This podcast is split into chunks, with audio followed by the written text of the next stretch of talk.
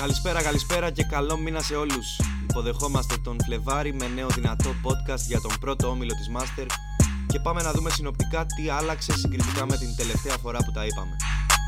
Στο στρατόπεδο του Σοποτού επικρατεί ηρεμία, αφού μετά και την τελευταία νίκη επί των αμφιδέξεων η παρέα του Κουτσουρί, παρότι είναι ακόμη νωρίς, φαίνεται πως είναι το ακλόνητο φαβορί για την πρώτη θέση. Είμαι πολύ περίεργος να δω πού θα σταματήσει και αν θα σταματήσει αυτό το τρελό σερί που τρέχουν οι χωριά της.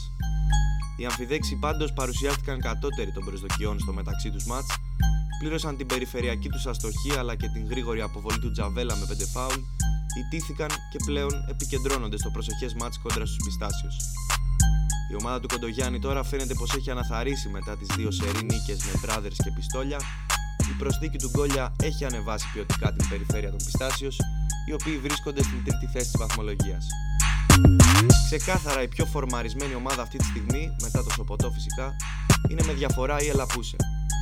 Με πέντε σερί ροσφύλλα και κάποιες εξαιρετικές εμφανίσεις, η ομάδα του Δημήτρη Αναγνώστου έχει μπει για τα καλά πλέον στο κόλπο της τετράδας, αφήνοντας πίσω της το κακό ξεκίνημα. Στην αγωνιστική που ακολουθεί τα βλέμματα θα είναι στραμμένα στο ντέρμπι των Ελαπουσιωτών με το Σοποτό και αν με ρωτάτε, νομίζω ότι αν μία ομάδα έχει το momentum να σπάσει το σερί των πρωτοπόρων, τότε αυτή είναι η Ελαπούσε. Στο κατόφλι της τετράδας βρίσκονται Σουβλέικερς, Flat και Brothers United.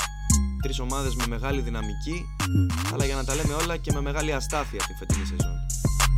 Στην πραγματικότητα δεν ξέρω αν όντως φλερτάρουν με τις προνομιούχες θέσεις ή αν βρίσκονται απλώς λίγο πάνω από τη ζώνη του υποβιβασμού. Είναι νωρίς για μεγάλα λόγια, αλλά σίγουρα και οι τρεις θα χρειαστούν υπερβάσεις για το βήμα παραπάνω, καθώς τέσσερις ομάδες έχουν αποκτήσει σαφές προβάδισμα. Πιστόλια και Σομαλία έχουν μείνει στις τέσσερις νίκες και αυτή τη στιγμή όλα δείχνουν ότι μία εκ των δύο θα μας αποχαιρετήσει οδεύοντας προς Evolution. Το πρωτάθλημα όμως έχει δρόμο ακόμη, οπότε ας μην προτρέχουμε. Υπάρχουν ακόμη έξι εφτά αγωνιστικές μπροστά μας, πολλά μπορούν να συμβούν. Anyway, πάμε στα σημαντικά. Όπως τα είδατε και στον τίτλο, η Betsson πίστωσε ένα free bet στον λογαριασμό του αρχηγού και ιδιοκτήτη των αμφιδέξεων, έι κέι έι Γιάννης Τουρνάρα, έι κέι έι Στου από παντού. Ας ακούσουμε λοιπόν τις δικές του προβλέψεις για την τελική κατάταξη της τετράδας. Πρόβλεψη για τις τέσσερις πρώτες ομάδες στον πρώτο όμιλο της Master. Λοιπόν, Σοποτό σίγουρα πρώτη. Πολύ έμπειρη ομάδα, γεμάτο ρόστερ, νομίζω η πρώτη θέση είναι καπαρωμένη. Από εκεί και πέρα τώρα πιστεύω ότι πέντε ομάδες θα παλέψουμε για τρεις θέσεις.